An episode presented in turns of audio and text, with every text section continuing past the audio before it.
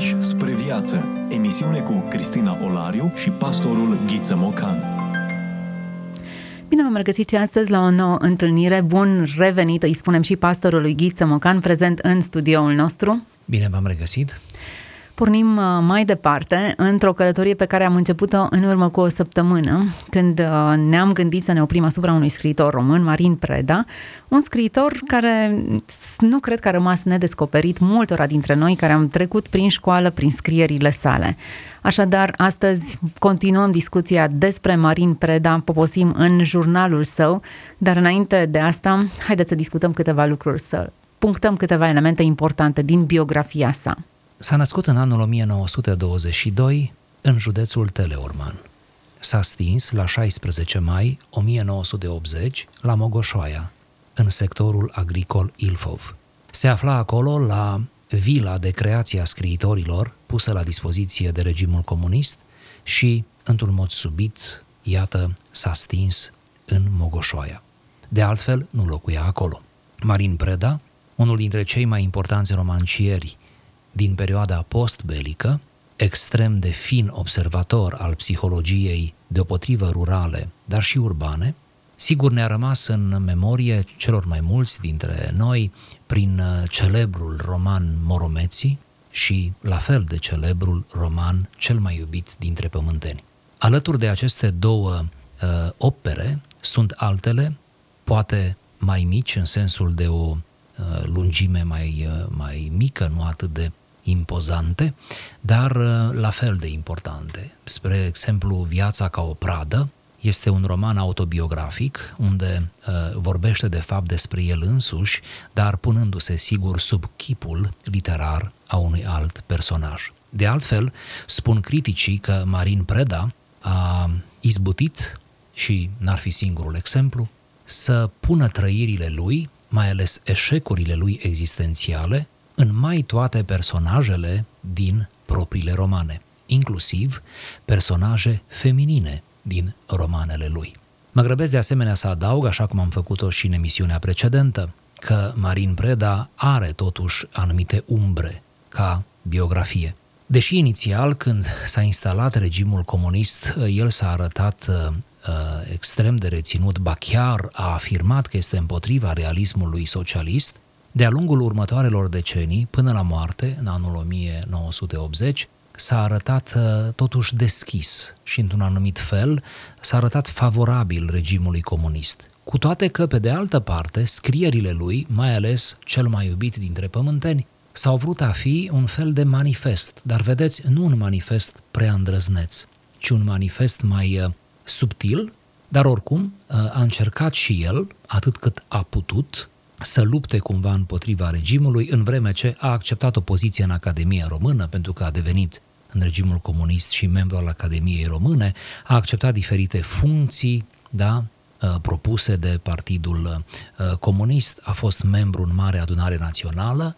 Deci, iată cumva elemente contradictorii care alcătuiesc totuși o personalitate complexă. Am vrut să spun toate aceste lucruri pentru ca uh, să fie corect sau o, o, o corectă informare. Noi însă ne-am oprit și ne oprim și astăzi la o carte mai puțin cunoscută. De fapt, acesta este și scopul, să arătăm că Marin Preda nu a fost doar filocomunist, nu a fost doar autorul romanului Moromeții, ci a fost și autorul unui jurnal pe care îl avem sub titlul Jurnal Intim. Acest jurnal a început să-l țină în anul o mie nouă sute cincizeci și opt și continuă după aceea în cincizeci și nouă și chiar în anul următor. Este format din trei părți și toate cele trei părți, de fapt, se pliază pe trei crize prin care a trecut autorul. Noi cităm din prima parte, deci cităm din o mie nouă sute cincizeci și opt, prima parte a jurnalului, când el tocmai era în proces de despărțire de soția lui, de fapt soția lui a ieșit din, din viața conjugală, l-a părăsit, am putea noi spune, oricum acolo pot fi taine mai mari decât uh, au ajuns până la noi, și de asemenea trecuse printr-o boală, fusese internat pentru o cădere nervoasă, pentru niște probleme de ordin psihic și pe fondul acesta scrie. Cum spuneam și în emisiunea trecută, interesant că Preda scrie jurnal numai când îi merge rău. De aici această notă un pic tristă a citatelor, dar face parte până la urmă din viață. Și citând uneori în emisiunile noastre și asemenea fraze, nu facem decât să arătăm că viața este complexă și este împletită cu lumini și umbre. Să înțelegem că atunci când suntem triști avem o predispoziție mai mare de a scrie jurnale decât atunci când ne merge bine? Da, putem să înțelegem asta și nu este neapărat rău. Bun, eu zic să mergem înspre textul pe care ne-am propus să-l lecturăm, un fragment din jurnalul intim al, al lui Marin Preda.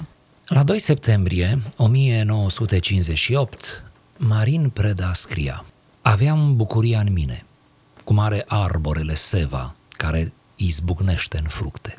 Astăzi, această sevă are în ea o picătură otrăvită pe care nu știu cine mi-a injectat-o în viscere.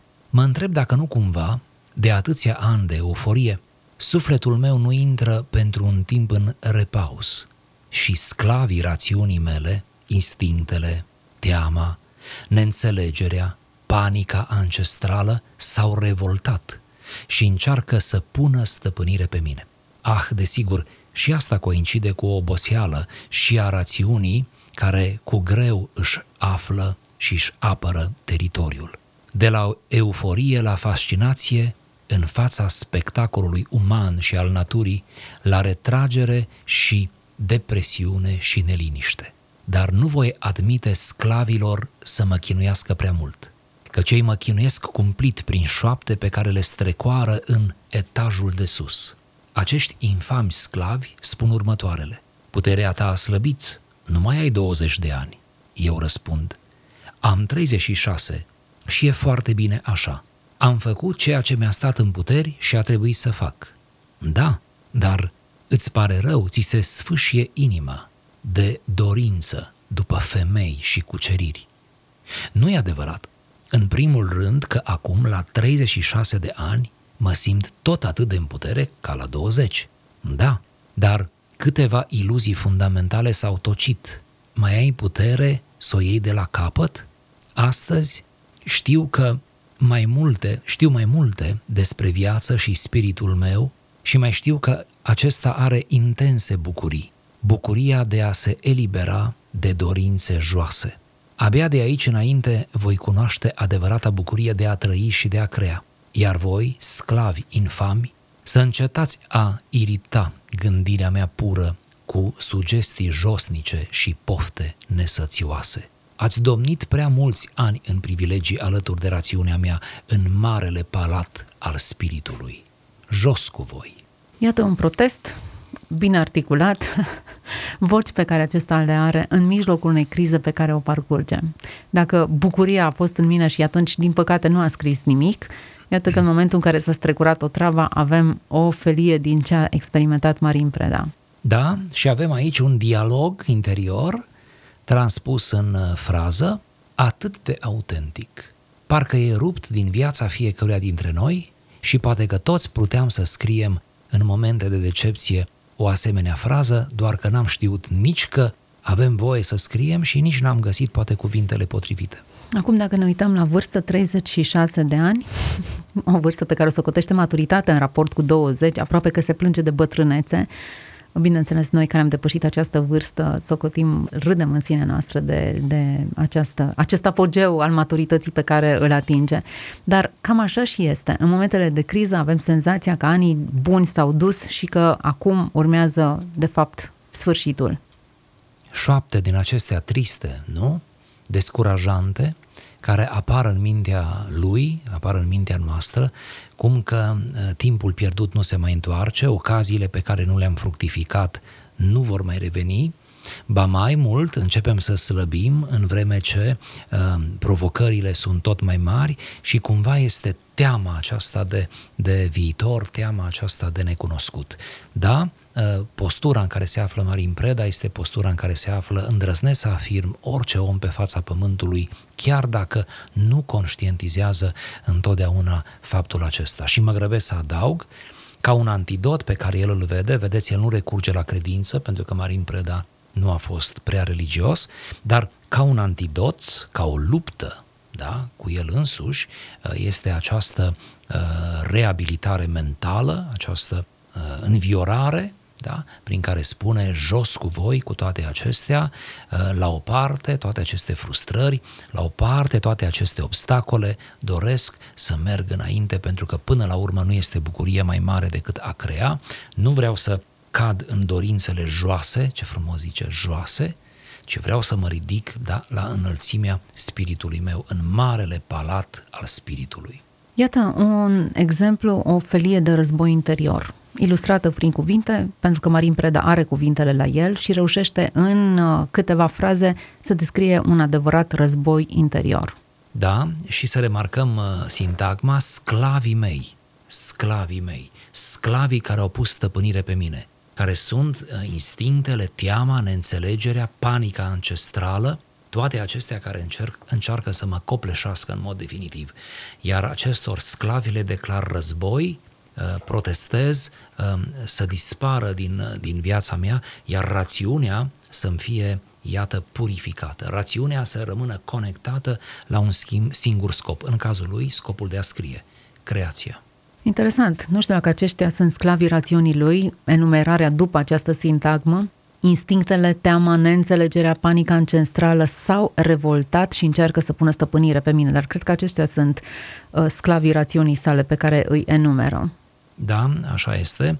Într-un context foarte concret, cum ziceam, el trecea prin lupta cu boala, lupta cu existența, lupta cu fericirea. Aș vrea să adaug, sigur nu vom cita, nu avem atâta timp și nici nu cred că e scopul, dar sunt alte fragmente în jurnal care vorbesc despre fericire și asociază el fericirea cu înțelegerea bună pe care a avut-o cândva cu, cu soția lui, care îl părăsește, și conclude la un moment dat spunând: și totuși nu cred că este o singură fericire, sunt mai multe fericiri, adică sunt mai multe tipuri de fericire, să nu ne blocăm, să nu ne oprim. Să remarcăm pe, pe tot fondul acesta de tristețe, să remarcăm totuși optimismul cu care el încheie, felul în care își face curaj. Jos cu voi, probabil că acela este cel mai mare curaj pe care reușește să-l aibă. Deci, există un palat al spiritului și cred că putem învăța câte ceva din lupta pe care trebuie să o ducem fiecare dintre noi, sănătos sau bolnav, la nivelul minții noastre, pentru că fiecare ne confruntăm cu acești sclavi în momente grele și în momente bune, suntem hăituiți de tot felul de sclavi ai, ai spiritului nostru, ca să merg în aceeași terminologie. În fiecare moment suntem înconjurați, iar la nivelul minții noastre există o bătălie acerbă. Și cred că ar mai fi un detaliu, cel legat de vârstă. Aici avem două sugestii, avem douăzeci de ani și treizeci și șase de ani. Este cumva douăzeci versus treizeci și șase.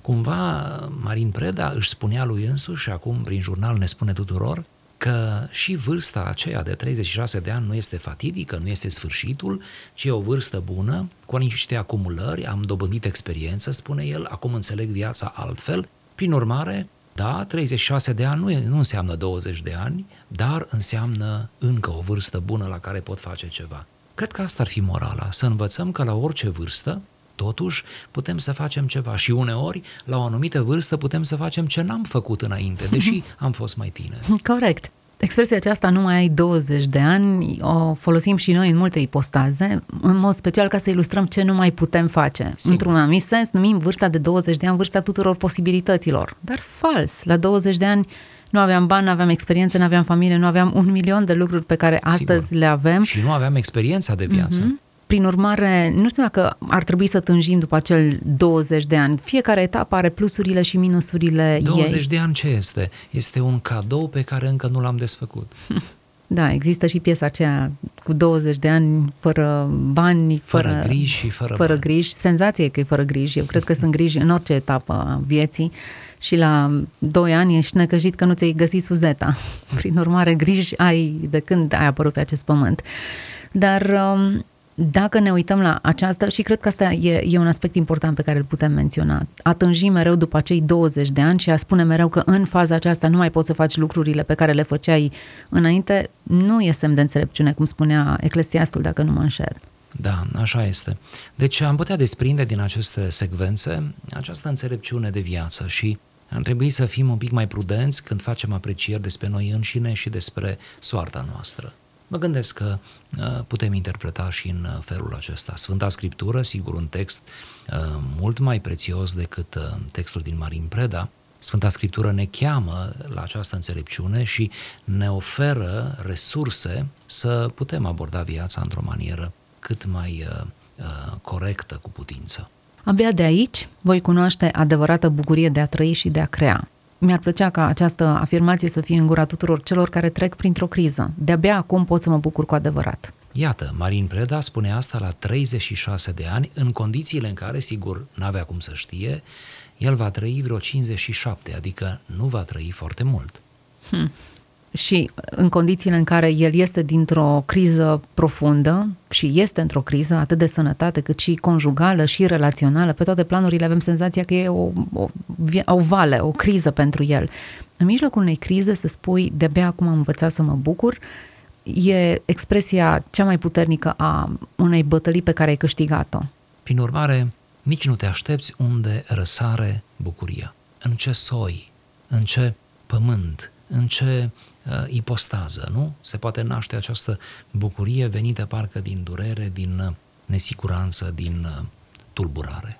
Eu cred că are de face mai degrabă cu faptul că am înțeles pentru ce pot să mă bucur și cât de nejustificate au fost motivele pentru care m-am bucurat până acum. M-am agățat de tot felul de lucruri și mi-am alimentat o bucurie, dar erau surogate. Cam așa interpretez eu, nu știu dacă e interpretarea corectă, dar cred că fiecare citim textul cum suntem noi, nu neapărat cum a avut intenția autorul. Da, și avem dreptul acesta. Și eu cred că e o chemare la o bucurie matură, la o bucurie a detaliilor, la o bucurie a esențialului, la acea percepție profundă asupra vieții și a lucrurilor, percepție pe care nu o poți dobândi numai după ce ai anumite pierderi, după ce treci prin anumite eșecuri, numai după ce unii dintre cei apropiați te-au descurajat și așa mai departe. Toate acestea lucrează împreună spre bucuria ta. Ceea ce observ în această scriere a lui Marin Preda e o detașare foarte clară între ce este el, cum gândește el și care sunt dușmanii lui. Adică, el afirmă, încetați să mai iritați gândirea mea pură cu sugestii josnice și pofte nesățioase. Ceea ce mi se pare o, o maturitate destul de pronunțată a sa interioară. De foarte multe ori ne asociem cu anumite lucruri greșite care ne trec prin minte și după aceea cădem în acea stare de lamentare, uite-te cum am ajuns să gândesc, fără să știm, de fapt, gândurile acestea nu mă aparțin, pur și simplu le dau doar la o parte, mă delimitez de ele, nu mă reprezintă, nu vreau să le împărtășesc, nu vreau să le rulez mai departe. Prin expresia pofte nesățioase, Marin Preda înțelegea inclusiv instinctele de ordin sexual.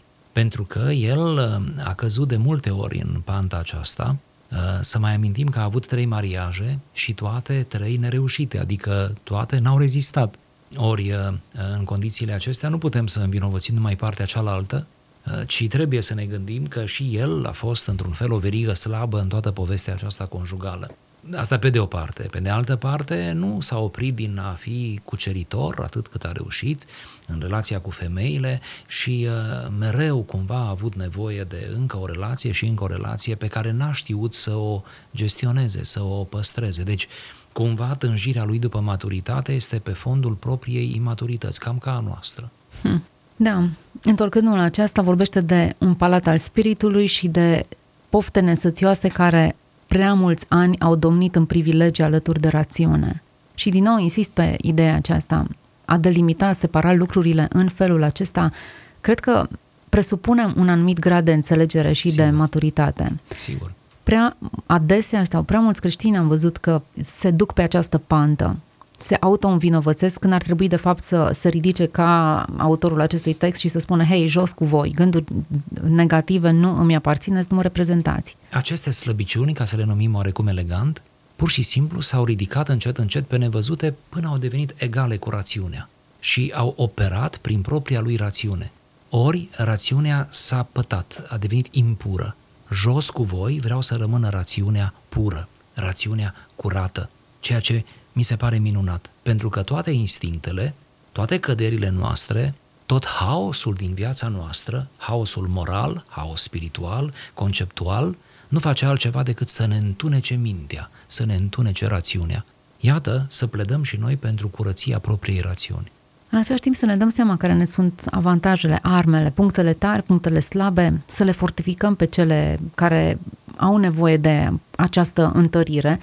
Dacă mă uit din nou pe această mărturisire, acest strigăt pe care aș putea să-l asociez cu un strigăt pe care Marin Preda îl spune, prea mult timp am admis acestor sclavi să mă chinuiască, mă, mă, mă apasă, mă chinuiesc cumplit, spune, prin șoapte pe care le strecoară la etajul de sus, acești infami sclavi îmi spun următoarele și apoi spune. O voce constantă sau voci constante care îi spun lucruri negative și la un moment dat el are această luciditate să își dea seama că vocile astea nu-l reprezintă pe el, nu sunt el. Cumva am putea zice cu gândul la fiul risipitor din pilda Mântuitorului și a venit în fire. Și poate asta e chemarea, nu?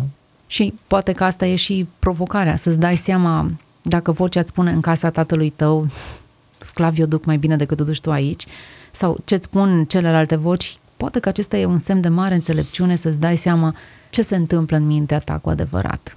Da, poate că tot ce spunem noi aici este un cuvânt de încurajare pentru ascultătorii noștri care trec prin asemenea momente și care uh, sunt uh, hărțuiți de propriile dezamăgiri, hărțuiți de iluzii, hărțuiți de voci interioare care sunt alimentate de cel rău, fără îndoială, drept ispitire. Și poate în felul acesta tainic, nu, pentru că suntem la distanță, nu ne cunoaștem, nu stăm față în față, dar poate în felul acesta să le vorbească Dumnezeu și să prindă un pic de curaj, să se ridice un pic, să se scuture de toate acestea, să înțeleagă de fapt că se află pe o pantă a amăgirii și să întindă mâinile spre Dumnezeu, spre semeni, să ia noi hotărâri și fără îndoială Dumnezeu onorează această schimbare. Și poate că este o ancoră și pentru cei care se luptă cu boli psihice, e o chestiune atât de sensibilă, bolile psihice și da. Credința, cei care sunt în această postură și se simt, eu știu, marginalizați sau terminați sau pur și simplu aruncați departe de fața lui Dumnezeu datorită bolii pe care o da, suferă. Da. Și ne referim la cei care au boli psihice, exact. Fiind conștienți. Uh-huh. Exact, acolo da. Drama mi se pare mai mare.